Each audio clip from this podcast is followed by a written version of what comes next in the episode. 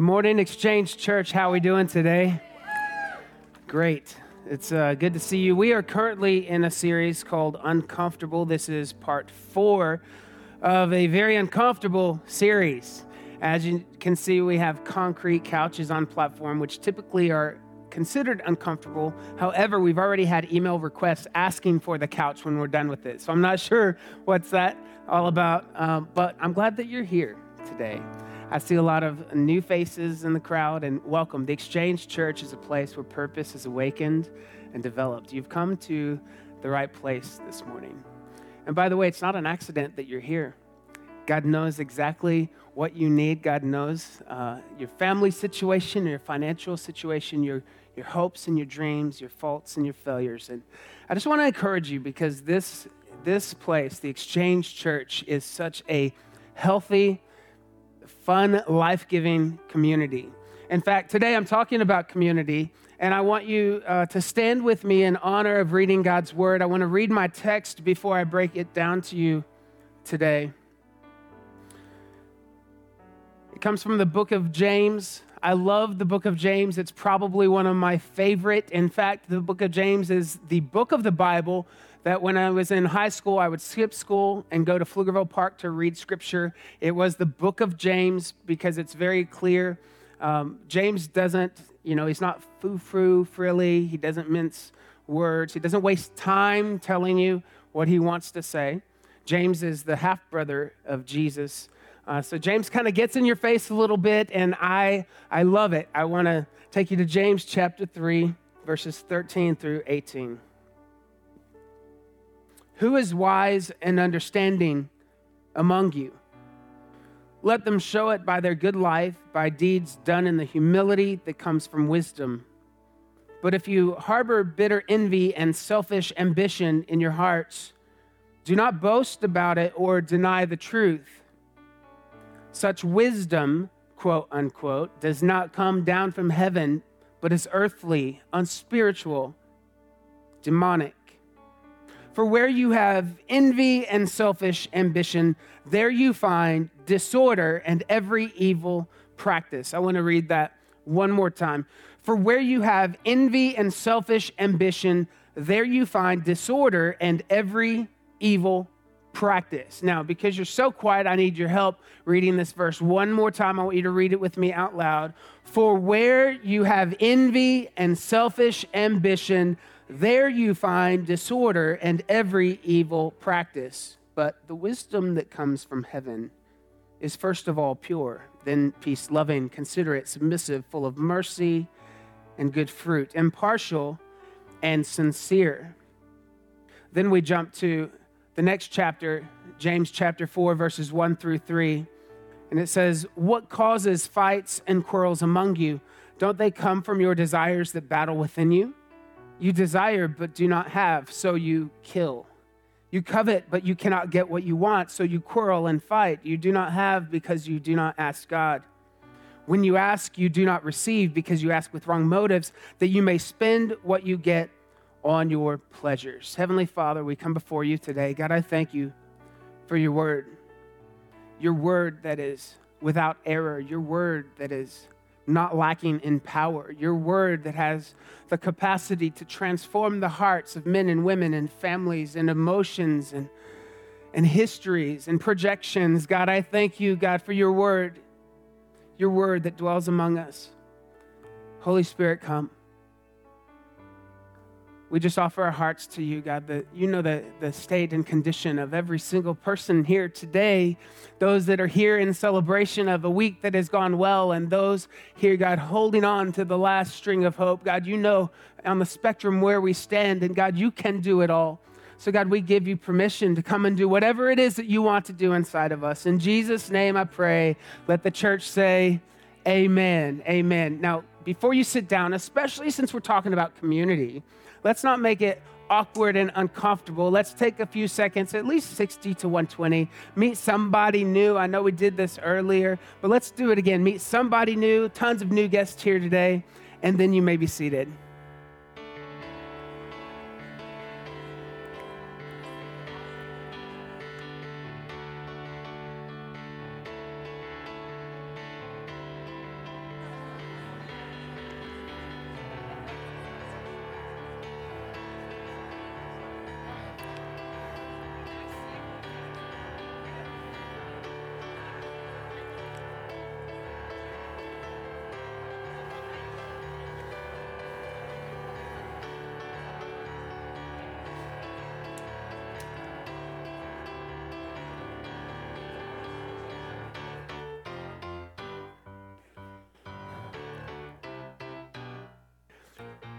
It is, it is just so exciting to me to see uh, your smiling faces. I'm glad that you're with us today. I, I just want you to understand that you being here makes our community stronger.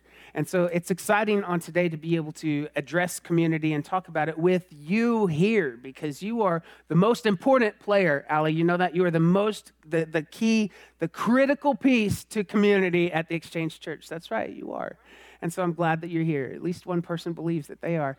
And we should all believe that because you play an important role. And I'm just, I'm proud to talk about the Exchange Church and the community that we hold here. I believe that it's healthy, that it's honest, it's, it's, it's a place that you and I can thrive and flourish as individuals. And that's important for a couple of reasons, quite honestly, because society would have us believe that we are like self made men, self made women. Do you remember back in the day, and, and probably today as well, we like to brag on the fact that we got here on our own. No one helped us get here. We pulled ourselves up by our bootstraps. We're a self made millionaire. For those that that applies to, great. You're a self made hundredaire, hundredaire, great. You're a self made dozenaire, whatever it is. We just like to think that it's all because of our efforts. But the reality is, no one, not even you, and I know that you are the smartest person in the room, not even you got here on your own. Even if you think that you had all of the ideas and the suggestions and the hard work and the integrity and the faithfulness and the commitment and the list goes, you know, on and on and on, who gave you that air that you've been breathing the last 20 years? Who's grown that, that grass that fed the cows that put food on your table? Now, for vegetarians, who grew the grass? right? We did not get here on our own. The reality is, God extended to you and to me an opportunity to partner with what He wants to do on the earth. But culture would tell us that it's all about it's all about us. But social scientists now are actually saying something different. They're telling us something different. They're saying that we are, in fact, products of our families, our culture, our community. We are. So it really does matter what you consider to be your circle. It really does matter what you consider to be Uh, the community that you hang with, the, the people that you share your heart with, the, the, the vulnerability and the seeds that are exchanged between one person to another. It matters because we're finding out that you are becoming who you look up to. They're, they're telling us that if you look up to someone and you think that you like them and they like you, that you will start to become just like them. How many of you have been married for years and somebody says, You're starting to look like your spouse? Anybody? I, if I start to look like Carrie, that would be a great thing. I, I will use any help that I can take. The problem is, my wife told me a couple years ago that I started to look like a schnauzer. anybody, anybody in the house ever get compared to the dog of the family? Right? That means you're really walking in unity in your home. You're becoming so much like everyone else. Wait a minute. Isn't that exactly what God did at the very foundations of time? In the garden, when He created Adam and Eve, because we know that God Himself lives in community. The triune God, God the Father, God the Son, God the Holy Spirit. He is three in one. There is such strong community that many Christians today don't even know how to tell the difference between the Father, the Son, and the Holy Spirit. Now, they understand that they exist, they understand that there's something different about them, but they don't know how to give language to a philosophy that they've been taught. Are you with me? I mean, it's really hard. Like, is that Am I talking to Jesus? Am I talking to Holy Spirit? Am I talking to the Father? What is that that look like look like and it's beautiful because the reality is this whole three in one nature it's indistinguishable at times and a bit ethereal and fuzzy because there's so much unity and community between the three sometimes it looks like one and in the garden when god created adam he then pulled from adam's stomach his rib to create the woman so that the man the the woman and God could also live in community. Now, his ultimate goal was that you and I would live in so much unity with him that people would not be able to tell the difference between man, woman, and God. That's right. When people will look at you, they should see Jesus. That's the ultimate goal. That there be so much community, communion, fellowship, unity, so much transference, so that I'm hidden in Christ, so that when people see me, they only see Christ. That, that was the ultimate goal. That's why the enemy wants to come in and make things like couches made of cinder block because he wants Christian community to be uncomfortable. If he can make Christian community uncomfortable, sure. He, he, he may give you your time with Jesus, your quiet place in the in the secret place your prayer closet. You and jesus may be like this. If he can't destroy that the next greatest thing is you and other people because he understands god's ultimate goal is for there to be unity with all three. The heart of an individual with the heart of brothers and sisters and the heart of god community matters unity really does matter in fact Scientists, social scientists will tell us not only do we grow emotionally, mentally, relationally in community, but we're happier in community. Everybody look at your neighbor and smile like you're happy today. See, look, some of you, that's hard to do. That just looks painful. Now, I'll be the first to admit my goal in life is not to be happy. Can I get an amen from somebody who already knows what I'm about to lay down and they've already picked it up? My goal is not to be happy. My goal is to be holy. There are a whole lot of other things above happiness that I want to be known for at the end of my life. I really don't care if my tombstone says the happiest guy on planet Earth. It doesn't matter to me. There, I'll just give you a few examples, Miguel. I want, I want to be known as a good father right? More than happy. Hopefully, I'm a happy father. But at the end of the day, I want to be a better father than I am a level of happiness. I, I want to be known as committed, as faithful, a man of integrity, a man who keeps his word, a man who has a heart after God. Are, are you with, how many of you here would like to be known for something other than happy? Okay, great. That's great. That's great. But here's the catch it's not an either or, it's a both and part of the good news of the gospel of Jesus is there is this totality in its nature, this wholeness that it brings to us, where you don't have to pick Jesus and miserable and the world and happy. You get to actually be happy without it being your first goal. It's an overflow of the Lord's work in your heart and in your life. I mean, after all, it's kind of hard to invite someone into a relationship with someone they don't see and they understand from our example that when you get in that relationship with someone you can't see, you end up a very miserable person. Who wants that?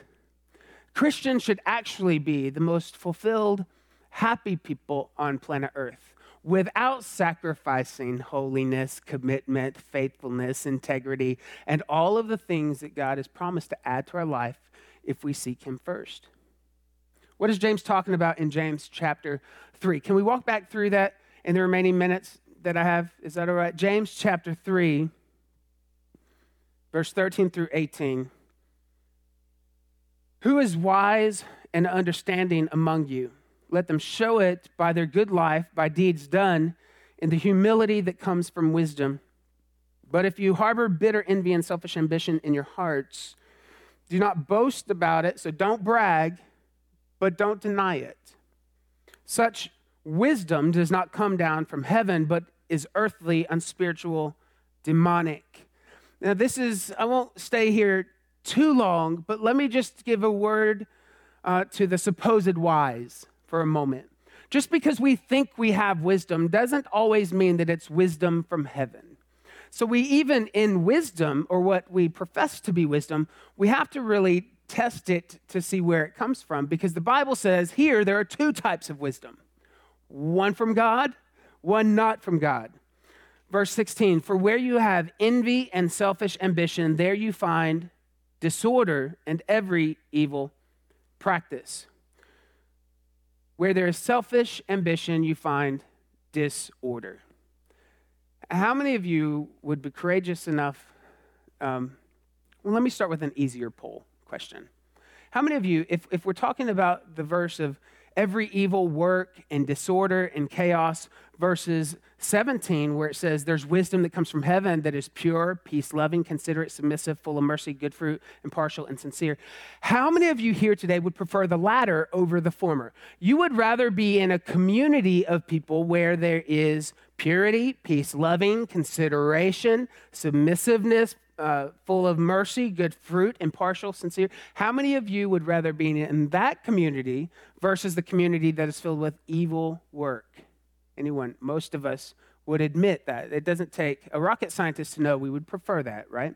I, I would assume 100% of our hearts believe that, even if 100% of our hands didn't go up. Those of you who didn't raise your hands, you're just thinking, well, that's a no brainer. I'm not going to waste the three calories to lift my hand on that one. Bring me the hard question. The harder question is this How many of you would be courageous enough to admit that at some time in the past, maybe recent, maybe not so recent, that your family system, your family structure, included the things that we really don't want? It included selfish ambition. It included greed. It included every evil practice. How many would admit that our family systems, unfortunately, included that? I'm lifting my hand as well because it's quite, I think, possible for us to be in a very healthy state now and maybe even forgotten just how unhealthy we were. But many systems, especially family systems, end up that way. But, but how, do they, how do they end up that way? I, I want us to look into that. In fact, I've titled the sermon today, Navigating the Rough Seas of Community. Because you and I both we, we married that person and we loved them. Remember when you said yes to them? Yeah, and then 20 years later, 30 years later, you wondered, what was it exactly that I fell in love with? Did anyone ever go through that? You just wonder, like, I did say yes to them. What was I thinking on that? I've, I have never thought that about my relationship, by the way. My wife is sitting over here, but many of you have, I'm sure. Community that has gone down into evil practice and dysfunction, at one time it was healthy. You have to agree it was healthy because you wouldn't have gotten yourself into community. Nobody signs up to a dysfunctional community to say, hey, that looks really awful. Let me see what I can bring to the mix. Right? Nobody marries the guy to say, oh, he looks like he's never going to provide for me. Let me see how low we can go together right? You never you never have kids thinking, "Oh man, that kid's going to be, you know, crazy someday." You in fact, you come home from the hospital and you think little Johnny's going to change the world. You just think that is the, the greatest gift. and some of you have little babies. I get it. They're the most awesome, wonderful thing you've ever laid your eyes on. This will not apply to you. But some of us in the room, we came home from the hospital thinking, oh, this kid is just amazing. And then when they're age 19, we're just worried that we're going to go to jail for their behavior. Things shift, it changes. If there's not active energy to push it closer to what God's design is for all of the community structures in our life, it will be a slow fade. I love how Peter James here is talking about peacemakers. In verse 18, peacemakers who sow in peace reap a harvest of righteousness. In other words, the gift of wisdom builds a community. Now, in chapter 4, I want to jump to James is looking at a church here that all of a sudden has this conflict. It started out healthy, right? Just like our marriages, just like our parenthood, just like the career that we're now dying to get out of. We once wanted the job, now we can't wait to have the next job. It once started healthy, but now James is looking at the church that is very unhealthy. And he says, What causes fights and quarrels among you? Don't they come from your desires that battle within you? You desire, but do not have, so you kill. You covet, but you cannot get what you want, so you quarrel and fight. You do not have because you do not ask God. When you ask, you do not receive because you ask with wrong motives that you may spend what you get on your pleasures. In talking with community, there are four rough seas that the enemy wants to shake you up with. And I hope to today and next week address those four rough seas. The first one is the sea of confusion, the confusion. The enemy would love for you to get confused on the status of your marriage, confused for or love for you to get confused on the status of your parenting or your career or your future or your past. Did God really forgive me for that? Am I really going to heaven? Confused on the status of is there a God? Hey, God, are you really there? The enemy loves to create confusion. Before we find ourselves, you know, 23, 25, eight years down the road, realizing this isn't how I thought it was going to be, it all starts with a seed of confusion. A small seed of confusion. We go from clarity to confusion, alignment to misalignment, from gratitude to entitlement, from unity to disunity. I love how James says here, what causes fights and quarrels among you? In other words, why are we fighting? Not what are you fighting about, but why are we fighting? There's something bigger than the what here, the, the why. Like I get the what. You have your side, she has her side. I get I get that. I don't need the details of that. The question he's asking, the dysfunction is why? Why did we allow the seed of dysfunction to begin with? We're arguing now over the fruit of a tree that we think we didn't plant, but we did allow the seed of dysfunction. Why are you fighting? Why is there so much distance and tension in your marriage? Not, not what he did and what she did. Why, why aren't you having honest, real, vulnerable conversations with your teenager? Why, why have, has your teenager's friends won their heart instead of you? It's not the what. We're beyond the what. In fact, I don't know if the what is ever important enough. It's not the what fruit is on the tree, it's digging down to the roots of the why. We have to understand that confusion always starts with a seed. In verse 3, it talks about wrong motives being a seed, or verse 2 talks about a desire being a seed. We have to guard the seeds. If you want a healthy marriage long term, you have to be guarding the seeds that you allow planted in the field right now. No one just wakes up one day and says, I think I'm going to have an affair. If they do, that's a whole other issue. But no one just wakes up one day and says, I think I'm going to leave my wife and my three kids. There was a seed somewhere along the way. No one wakes up one day and says, I think I'm just going to I'm going to betray my friend. I'm going to betray my boss. I'm going to betray my coworker. I'm going to betray my teacher. No one does that. There are seeds that we have failed to guard, seeds that we've allowed to be planted in the context of community that, when fully grown, became a tree of fruit that we did not want to eat. So, guard the seeds that you allow planted into your heart. But other than that, guard the seeds that you sow. For example, I'll give you an example, a personal example. Just imagine for a moment that I'm upset with one of my kids, right? That's a harmless example because that never happens. You with me? You're upset with one of your kids and you go to one of your buddies. I go um, to Morel and we're sitting down on the back patio and he's talking about his hunting trip and we're watching the sunset and we're just, you know, two good friends chatting and he's talking about his work and his coworkers and how they're just not listening and the people at the job don't know what a good person he is and he needs double the raise, right? You need double the raise, Morel, yeah. And we're just talking, thinking it's, it's harmless. And I start telling him, Oh, you're not going to believe what my kids did.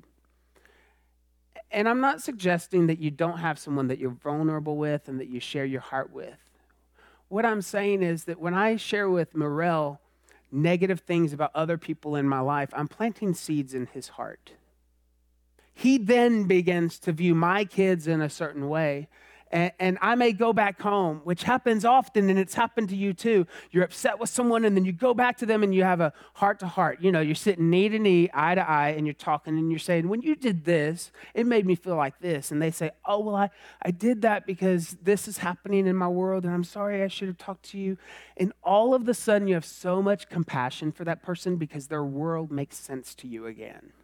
Has that ever happened to you? Like what used to be just vile and disgusting to you, all of a sudden, because there's understanding, you say, Oh, I'm so sorry you were going through that. I wish you had told me sooner. And now you just love this person again, you adore this person again. But what happened is, Morel over there has some seeds that keep getting watered by little things that he sees my kids doing in the hall at church. He sees other kids vacuuming and my kids just passing the vacuum, and he said, Yep, that's right, they're entitled. But they're not really entitled. They've been working since 6:30 a.m. and they're now going out to the parking lot to finish a different job.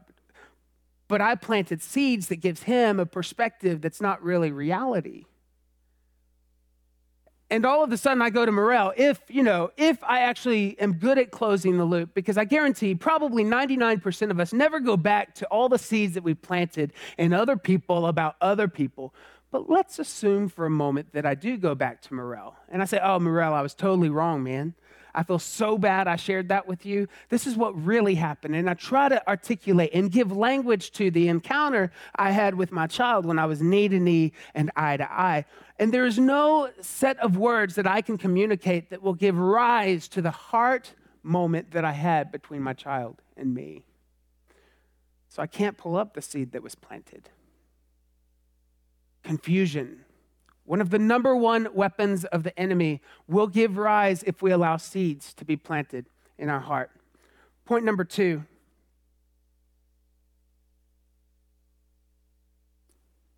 the conquest.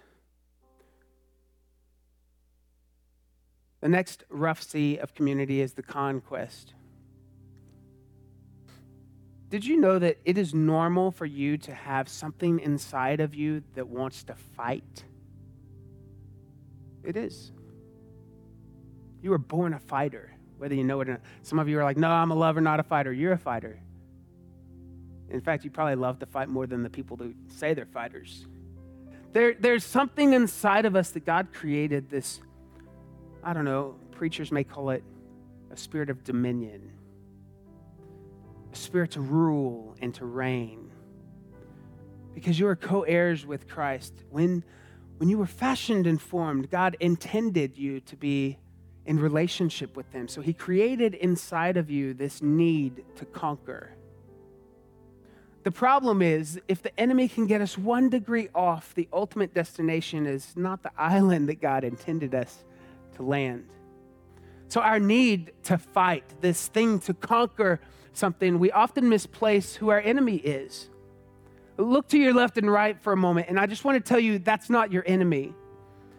In fact, Ephesians chapter 6, verse 12 says, Our struggle is not against flesh and blood, but against the rulers, against the authorities, against the powers of this dark world, and against the spiritual forces of evil in the heavenly realms.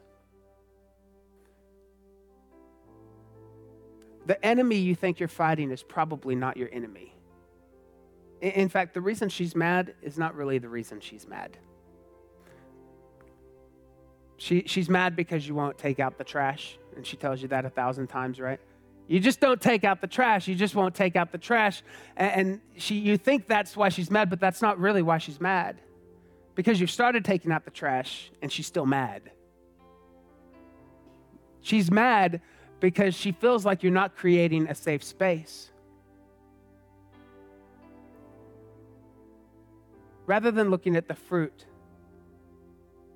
that we're eating, the fruit that results in us feeling like we're in battle with one another, we have to discover the roots. I remember when Carrie and I were going to Australia, and our team can come up. When we, Carrie and I were going to Australia, there was some frustration along the way and some tension. This was uh, maybe five years ago. And we were annoyed with the airline, annoyed with the delays, annoyed with the luggage and all of that. And just a lot of tension along the way, and we had to come to realize we weren't really mad about all of those things. We were, we were disgruntled because we're leaving our baby halfway across the world. We have to stop evaluating the context of our situation based on fruit and discover the roots.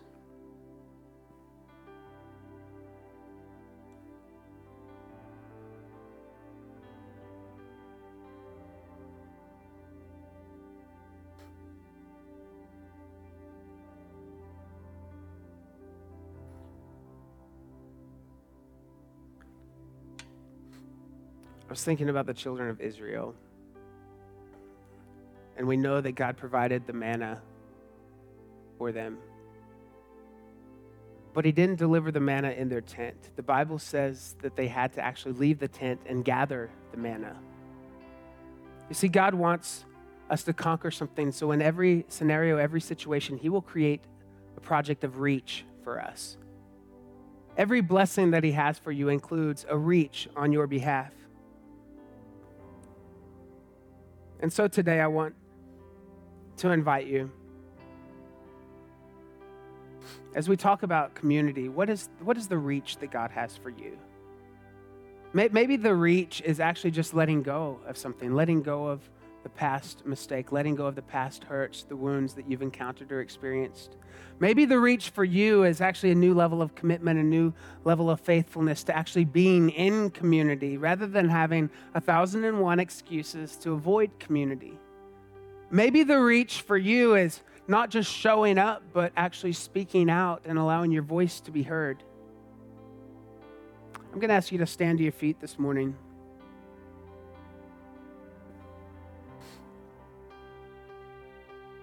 People will stay in the same circles because it's easy, it's comfortable, it's familiar territory.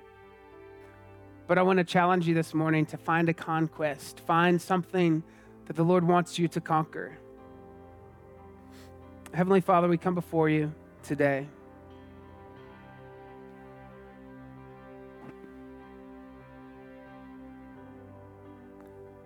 God, I thank you for community. God, I thank you that even when the enemy might try to bring confusion our way into our circles, even, God, when we may feel like we have nothing worth fighting for, or maybe we're fighting the wrong thing, God, that you create such clarity into our world and into our life.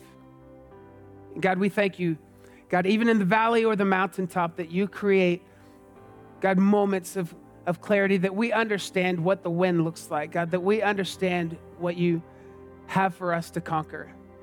God, I ask for those in the room this morning that might feel apathetic, those of you in the room this morning that have lost the will to fight, God, that you would just cause something to rise inside of us. In Jesus' name I pray. Amen. Will you just sing this song with us?